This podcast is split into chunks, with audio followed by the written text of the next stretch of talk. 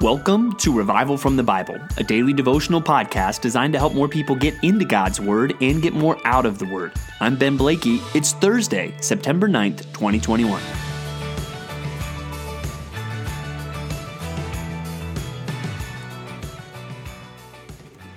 How do you seek the presence of somebody who is invisible? What does that look like? You can't see them, but you want to be in their presence. These are the questions we're going to have to ask if we are to understand Psalm one hundred five. And we're going to look at that today. We're wrapping up the Psalm with verses thirty-nine through forty-five, but I want us to remember how the Psalm started. In verse four, it says, "Seek the Lord and His strength. Seek His presence continually." Well, what does that look like? Uh, we can't see God, uh, but we also know He is omnipresent. So I can't see Him. How do I pursue His presence? But also, I'm always in His presence. So uh, don't I obey this by default? What does it look like?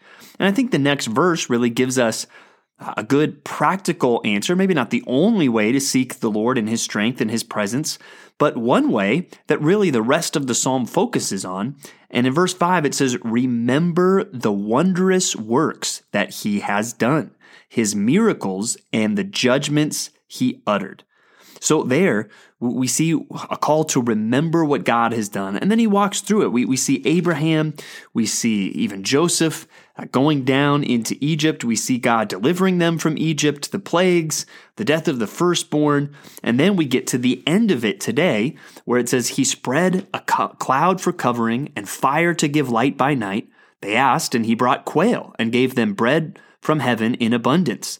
He opened the rock and water gushed out. It flowed through the desert like a river, for He remembered His holy promise and Abraham, His servant." So there, it, it reminds them of just the leading of God with the pillar of cloud by day and the pillar of fire by night. We're also reminded of just the provision of God through the food and the bread from heaven, the quail, and also the water from a rock. And all of this, God's direction, God's provision, was linked to God's promise. So do you want to seek the Lord and His strength today? Well, then you need to make yourself aware of what God has done.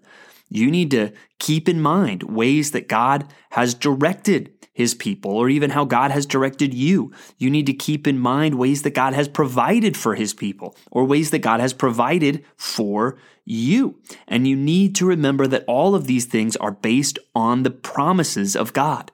If we're supposed to seek the Lord and His strength, well, the strength of the Lord is really going to come from remembering the strength of the promises of God and the power of His direction and His provision for His people. And the result should be joy. Again, we saw that at the beginning of the chapter in verse three. It says, "Glory in His holy name. Let the hearts of those who seek the Lord rejoice."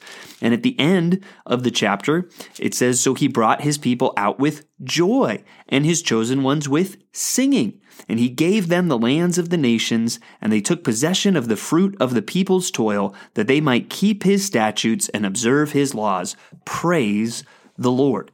So you need to seek the Lord today. You need to seek His presence today, and you should do that by remembering what God has done. And obviously in this case, it's encouraging them to remember all that God has done in Scripture. And that's one thing we like to do on this podcast, is highlight all the ways that God has provided and all the amazing things that He has done. But also, if you are a believer, you should be able to add just some personal things to that list of ways that God has provided for you, ways that God has directed has directed you, and ways ultimately that you have seen God keep His promises. And I hope that gives some practical ways to apply Psalm one oh five now that we've finished it up, of just remembering what God has done, remembering His direction, remembering His provision, remembering His promises, because those are the things that you need to lean into today to seek the Lord and His strength. Now, also, when we're confronted with how does somebody seek the Lord, you know, He is high and lifted up. One thing that God highlights that He wants in the people who will seek Him and the people that He will let find Him is humility. And we see a very powerful presentation of that today in Luke chapter eighteen, verses nine through seventeen. And this is the familiar story of the Pharisee and the tax collector. Now, let's remember the prayers of these two men. Uh, they, the first was this Pharisee, uh, and he's telling this to people who trusted in themselves that they were righteous and treated others with contempt. And the Pharisee prays, "God, I thank you that I am not like other men, extortioners, unjust, adulterers, or even like this tax collector. I fast twice a week. I give tithes of all that I get." But the tax collector, standing far off, would not even lift up his eyes to heaven, but beat his breast, saying, "God, be merciful to me, a sinner." And there we see something that we all need to listen to, uh, because I think there's some ways all of us will be tempted to try to justify ourselves or trust in our own righteousness, where the only path to salvation and really seeking the presence of the Lord is going to come through a humble admission of sin and guilt that then leads to an amazing expression of forgiveness and cleansing from God. But there are a lot of people in this world that are still thinking like the Pharisee, and I hope that it's none of you. That the prayer might not be the same today. That tax collectors aren't known for their their sin in our society, but today you might be looking out and saying, "God, you know, thank you that I am not like that that drunk guy that lives down the road from me," or "Thank you that I am not like that uh, jerk at work who who's always bugging everybody. Thank you that I'm better than him. God, thank you that I'm not like those liberals that I see on T V or those that have rejected uh, you and your design for creation by embracing all of this sexual perversion in our society. God, thank you that I am not like them." Well, you may not be a drunk. You may not have bought into the cultural revolution. You may be a nice guy to work with, but if you have never come to God and said, "God, be merciful to me, a sinner," then you're not saved. And again, you might not have used those exact words, but the idea of coming to God, admitting, "I am a sinner, I need a savior," is a huge stumbling block for many people. And that's part of the reason why I think Jesus comes to in this in the last section and says, uh, "Truly, truly, I say to you, whoever does not receive the kingdom of God like a child shall not enter it." That there's almost a point of humility and simplicity that's like a child that we all need to come to if we are going to be saved. And that's something that I hope you have come to understand, and that you're not listening to this podcast saying, "God, I'm so thankful that I'm not like those people. Look at me. I listen to Christian podcasts and I do all the right things."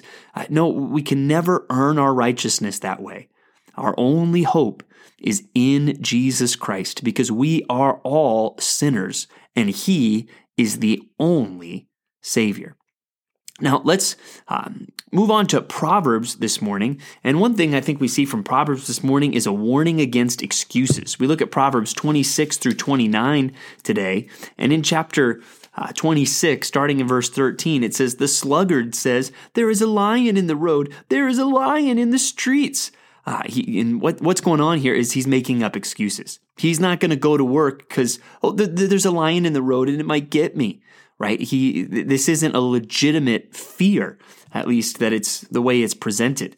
And this comes right after the verse before, "Do you see a man who is wise in his own eyes? There is more hope for a fool than for him." A man who is wise in his own eyes is never going to learn anything, because anybody that comes to him with even a rebuke or even just a helpful suggestion, it's all going to be excused away. And anytime they do something wrong, they will make excuses for it and they won't learn from their mistakes. And this excuses leads to laziness. As a door turns on its hinges, so does a sluggard on his bed. But also we see laziness and excuses go together. We, we see the sluggard is wiser in his own eyes. So watch out for these guys that are wise in their own eyes. And oh, if you're a sluggard, you're probably wise in your own eyes. We're also warned against the excuses in verses eighteen and nineteen, "Like a madman who throws firebrands, arrows, and death is the man who deceives his neighbor and says, 'I was only joking.'" All right, that's an excuse. And then next it says, "For lack of wood, the fire goes out, and where there is no whisperer, quarreling ceases. Now, how's that connected to excuses? Well, I've n- never met a whisperer that's just, oh, you know what? I am just a hopeless gossip, and I just love stirring up trouble, and I just love, um, you, you know, talking about everything that I know I shouldn't be talking about. Uh, no, that, that I've never really met somebody like that. Most people that are whispering and talking about things in hushed tones, they always have an excuse. They always have a reason why they think, oh, what I'm doing is okay. And that's where I think all of us need to look at our own hearts and our own words and say, hey, is there trouble that I'm stirring up because I'm talking about it? Or if I wasn't talking about it or thinking about it, this wouldn't be an issue for anybody. So there's some ways we can be warned against excuses through Proverbs. We also see the importance of good leadership. In twenty-eight, chapter twenty-eight, verse two, it says, when a land transgresses, it has many rulers. But with a man of understanding and knowledge, its stability will long continue. When a land is led by a ruler of understanding and knowledge, the, the nation will be stable. Or verse twelve, it says, when the righteous triumph, there is great glory. But when the wicked rise, people hide themselves. It is not good for a society when the wicked are rising to positions of power. And then verse sixteen, a ruler who lacks understanding is a cruel oppressor, but he who hates unjust gain will prolong his days. The importance of leaders of integrity. So now I think we can look at our society and unfortunately see uh, ways uh, all over and throughout the decades that society has suffered when there are leaders that aren't people of integrity. And, and take this as an opportunity to pray, to pray for our leaders and also to pray that God would be gracious and give us leaders who are people of integrity, uh, people who hate unjust gain, and people who will do what is right, people of understanding and knowledge. Yeah, take Proverbs twenty-eight as an opportunity to pray to that end. And, and speaking of leadership, Titus one really focuses on the leadership of a church. And like First Timothy three, it gives us a list of qualifications for a pastor or an elder, uh, really describing the same office. And Titus is very similar to First and Second Timothy. It's known as one of the pastoral epistles.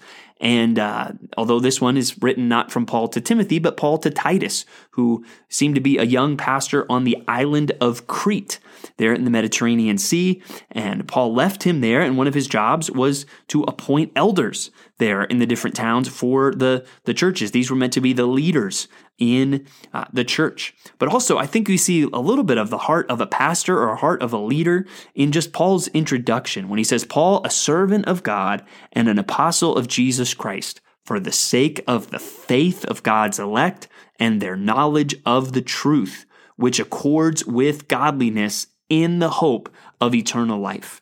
And there, I think that's a decent mission statement for, for any pastor. And therefore, it should be the desire of every Christian. I want my faith to grow. I want to grow in my knowledge. And those two things will be linked. And that is going to lead to godliness and a greater hope in heaven. Are those the things that characterize your spiritual life? And even just my heart behind doing this podcast, I hope it builds your faith. I hope it helps you grow in your knowledge. I hope that leads to godly character and just increases your hope in eternal life, which God, who never lies, promised before the ages began. And there we come back to the promises of God. How can you seek the Lord and His presence? How can you seek the presence of someone who is invisible? By trusting in His promises and living your life based on them. Thanks for digging into God's Word with me today on Revival from the Bible. For more resources, check out revival from the bible dot com. To learn more about Compass Bible Church Treasure Valley, go to compass bible dot t v. The grace of our Lord Jesus Christ be with you.